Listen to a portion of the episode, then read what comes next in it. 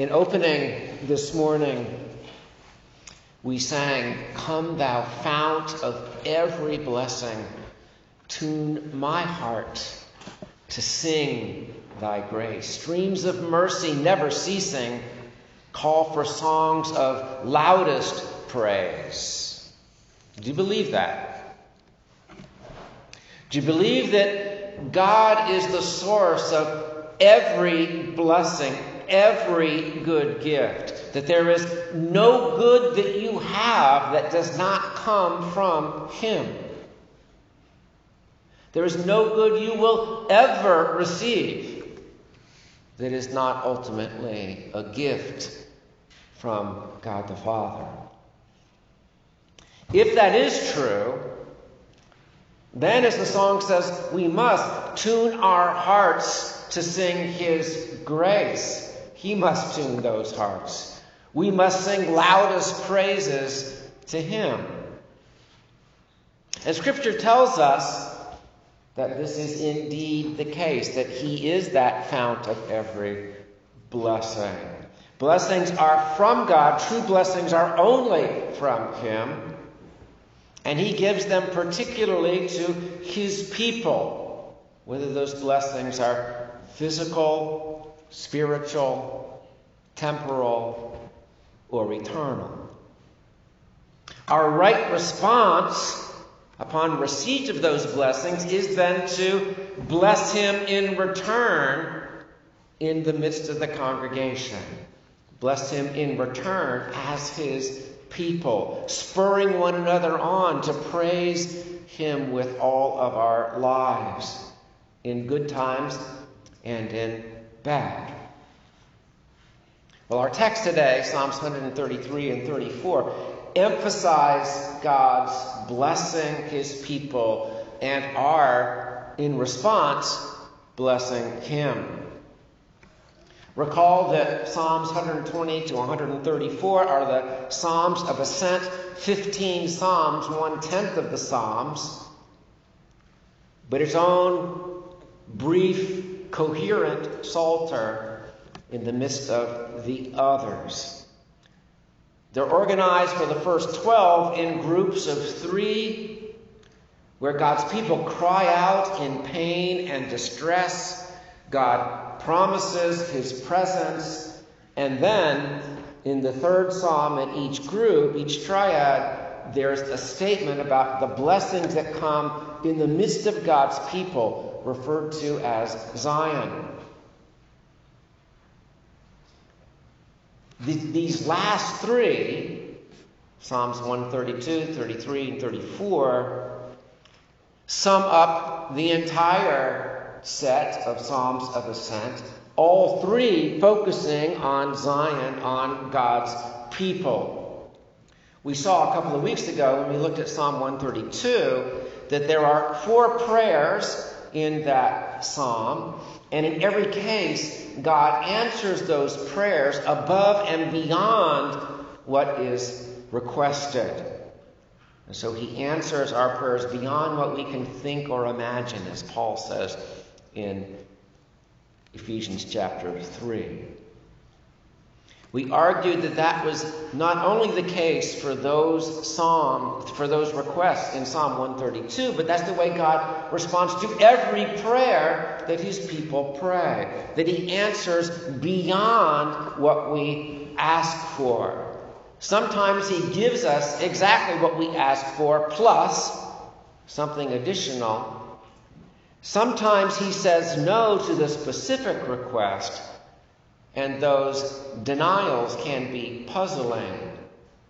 But He always gives us something even better than what we asked for.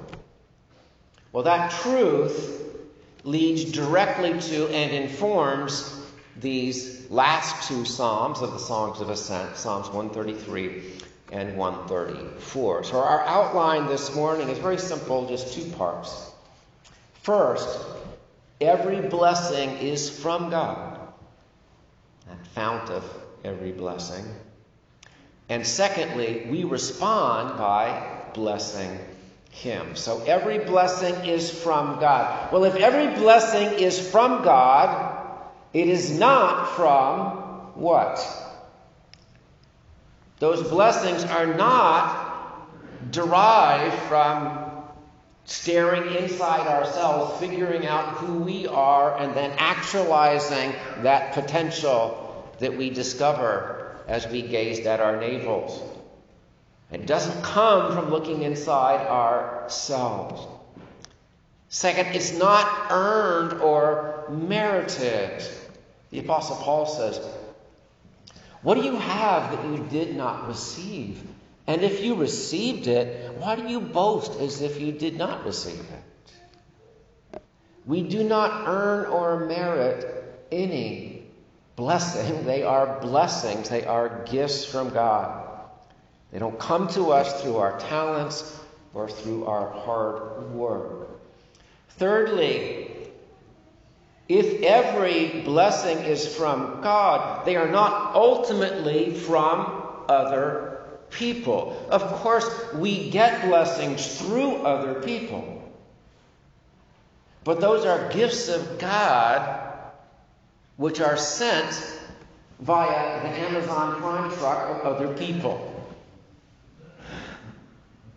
So, our ancestry, our parents, our friends, our employers, the government, whatever blessing we may have, is ultimately from God, even if the direct one who delivers it to us is a person. And then, fourthly, those blessings are not ultimately of the natural world. We are blessed on days unlike today with sunshine and warm weather and, and the beauty of the spring. But it's a mistake, it is a mistake to worship nature rather than the God who created that nature, who gives us blessings through it. So the point is not that any of these are, are, are, don't give us blessings, the blessings don't come through any of these, but to the extent that those are true blessings, God is working through them. So even if I look inside myself, and in the light of Scripture, I find things out about myself I understand how God has called me, how He has fashioned me, how He has gifted me. And then I can step out in that. That's a good thing, right? That self assessment can be a good thing. But what I'm doing then is depending on God to give me insight into the way He is working inside my life, and that the result is a blessing from Him. If I instead am doing that self inquiry on my own, trying to discover inside me, apart from God, how to actualize myself and find joy and fulfillment, that's not a blessing. That's a negative. Well, let's look at some other scriptures that emphasized this point that every blessing is from God. Okay? So, James chapter 1, verses 16 and 17. James tells us, Do not be deceived, my beloved brothers, implying that it's easy to be deceived about this. Every good gift and every perfect gift is from above, coming down from the Father of lights. Everyone. 2 Peter 1, verse 3. His divine power has granted us all things pertaining to life and godliness. Right? Whatever then produces true life, abundant life, genuine life, He's given us through His divine power. Whatever enables us to worship God rightly, to submit to Him, to honor Him with our lives, He's given that to us. What we read from Psalm 103. Actually, this is before what we read from Psalm 103. The steadfast love of the Lord is from everlasting to everlasting on those who fear him. So, those first two that we looked at are emphasizing that everything, every blessing, every good gift is from him. We have everything we need for life and godliness. And then this third one is saying there's no limits on time. Right? From everlasting to everlasting. The steadfast love of the Lord is on us, giving us every good and perfect gift. And then John 15. Jesus says, Apart from me, you can do nothing. Now we know we can do lots of things apart from Jesus. We can do lots. But everything we do apart from Jesus works to our harm and the harm of others. Anything which is good is the result of God.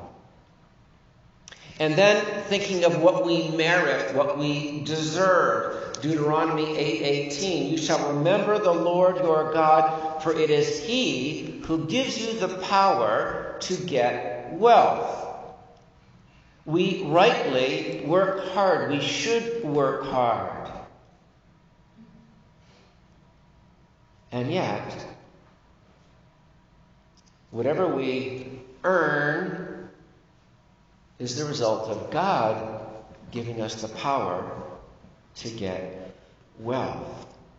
And then, in terms of the natural world, Psalm 8, O Lord, our Lord, how majestic is your name in all the earth. God's name, God's character displayed in all of his creation. Or Psalm 19, the heavens are telling the glory of God, the skies proclaim the work of his hands. So these scriptures are providing that general support to that overall statement. God is the fount of every blessing. Every good and perfect gift is from him.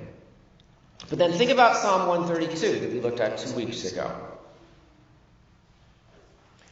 These four requests that are made, four prayers, God answers, in every case going beyond what is requested.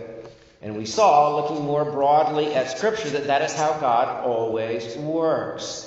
God gives us more than what we ask for. But now, do you see how that is relevant? God is always giving us more than we ask for. You see how that's relevant to Him being the fount of every blessing.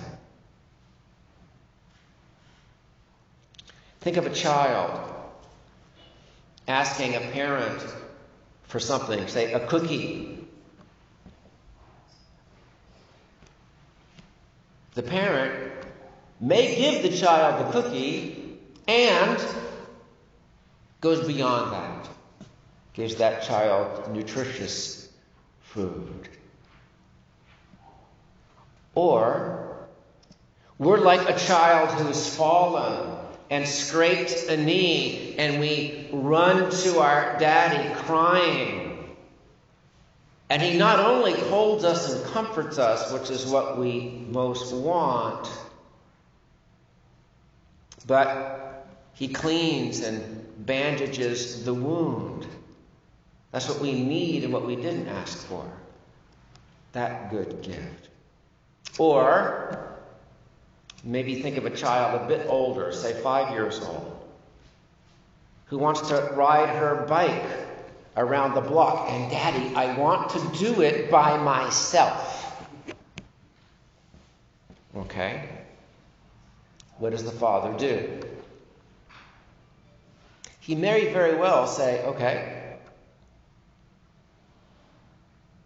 But he moves so he can see her the whole time.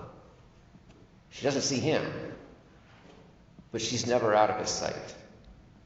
He's always watching over her. Yes, giving her that independence, that opportunity to go out and have the freedom of riding a bicycle on her own. But he gives her the additional gift of watching out for her every need, making sure she's okay. That's the way God works in our lives. Every blessing is from God, the ones we ask for, and the one God, the ones God gives us beyond what we ask. The ones we seem to earn, the ones that come from the natural world, every blessing from the time of creation to the new heavens and the new earth is a blessing from God the Father. And in light of the New Testament, we can then say every blessing is from God the Father because of God the Son, given to us via the Holy Spirit. Well, Psalm 133 speaks of a particular blessing the blessing of the unity of God's people. And it's a privilege to see that gift lived out in this congregation the unity of God's people. So let's read of that, this blessing that God has indeed given us in this season of the life of this church. Behold, how good and pleasant it is when brothers dwell in unity. It is like the precious oil on the head, running down on the beard, on the beard of Aaron, running down on the collar of his robes. You know, I think we can all say amen to verse 1 and then verse 2, we think, oh, that's kind of weird. See, you know, someone needs to go give Aaron a napkin because he's got all this oil running down off him. It's going to get on the collar of his robe, and, and then it's going to be really hard to clean. Right? That, that's kind of the way I feel when I read this. But remember, what is God doing here? What's he picturing as he talks about this oil running down Aaron's beard? Well, one thing he's doing is making this link with verse 1, that this dwelling together in unity is flowing from God's representative, Aaron here, to the people. He's the high priest. So God is working through the high priest to bring this about. But what's that? What about that oil? Oil in Scripture frequently represents the Holy Spirit. So, for example, 1 Samuel 16, when Samuel anoints David as king, remember he goes to this supper and he looks at all of David's older brothers and, he says, and God says, No, that's not him, that's not him, that's not him. He has to ask, Don't you have another son? So they have to call in the youngest David from the field, and he comes in. God says, This is the one. And so Samuel took the horn of oil and anointed David in the midst of his brothers, and the Spirit of the Lord rushed upon David from that time forward. Okay? So Samuel anoints him with oil, and God at that moment anoints him with the Holy Spirit. And that's frequently the case in Scripture that there's this link between oil and the Spirit. So, th- this strange picture of the oil running down Aaron's beard and onto his collar, the picture is the Holy Spirit overflowing, not just a little anointing, overflowing on him, and that then flows out from the high priest to all the people, granting them that unity. This is the power of the Spirit creating that unity amongst his people. We can see this in the New Testament too. Think of Galatians 5 22 23. This is a list of some of the fruit of the Spirit. What are they? love, joy, peace, patience, kindness, goodness, faithfulness, gentleness, self control. How many of those have an impact on the unity of the church? Every one of them. Every one of them.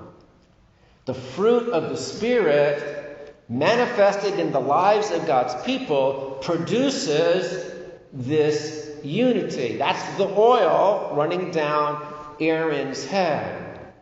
As we love one another, as we have joy with one another, celebrating our common Savior, as we have peace, shalom, in the midst of a world of strife, we have peace with one another, peace with God. Just so with the others love, joy, peace, patience, obviously, kindness, goodness, faithfulness, gentleness, self control. The Spirit produces unity as the Spirit works in every believer, conforming those individuals into the character of Jesus so that together we might, with one voice, with one mind, praise and glorify the Father of our Lord Jesus Christ, as Paul says in Romans 15. Okay. Well, then, verse 3 emphasizes that this blessing of unity is a blessing from God with a rather different image. But in order to understand the image, you have to know a little bit of geography, okay? So let's read verse 3. It, the unity, is like the dew of Hermon, which falls on the mountains of Zion. For there, in Zion, the Lord has commanded the blessing, life forevermore. Okay, well, what does that mean? Well, Mount Hermon is way in the north, actually not in Israel today. It's in Syria Lebanon border. But Mount Hermon is 9,200 feet high, right? So higher than any point in, in uh, the United States east of the Mississippi. 9,200 feet high. The dew falls on Mount Hermon, okay? Well, the dew, that's clearly from God, right? Dew falling on Mount Hermon. But how can the dew of Mount Hermon fall on the mountains of Zion? The mountains of Zion are two and a half thousand feet, so much lower in elevation. However, they're a hundred miles away, more than a hundred miles away. So, how is the dew on Mount Hermon falling on the mountains of Zion only by a miracle. But God has commanded the blessing to be there, Zion, in the midst of his people. So I think the idea is this beautiful mountain, so majestic and high, God sends his dew on it, this goodness, this blessing, and he takes that blessing and miraculously transports it to his people because he's commanded his blessing to be there on the mountains of Zion in the midst of his people. Life forevermore. True life, mutual life, abundant life. Well, this idea is fleshed out more in First John and the passage that Daniel passages that Daniel read for us from that great epistle. Let me highlight a few of them.